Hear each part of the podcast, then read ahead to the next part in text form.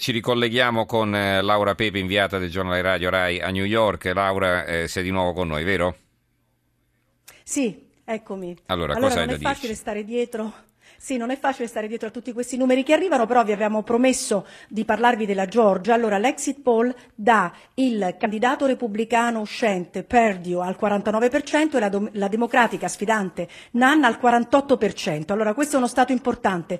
Uno, perché i repubblicani, se lo perdessero, allora a quel punto non, non basterebbero più sei seggi, ma eh, ce ne vorrebbe uno in più per raggiungere la maggioranza al Senato. E poi perché c'è il rischio ballottaggio di cui vi abbiamo parlato se nessuno dei candidati, che sono tre peraltro c'è un indipendente, raggiungerà il 50% più uno.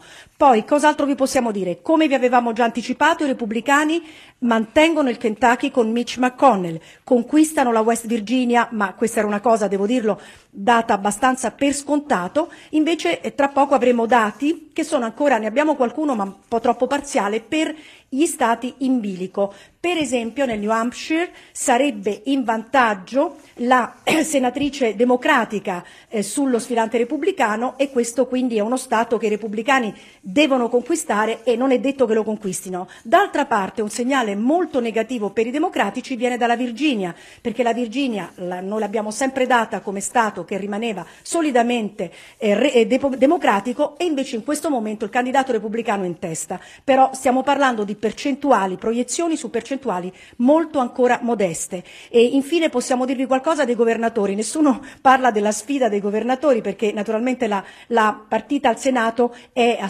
ha oscurato gli altri voti. Si vota per 36 governatori su 50. Tra le sfide più interessanti c'è quella per la Florida, dove il democratico Christ, peraltro un ex repubblicano passato ai democratici, avrebbe adesso il 50%, ha il 50% contro il 45% del repubblicano, siamo sul 32% dello scrutinio.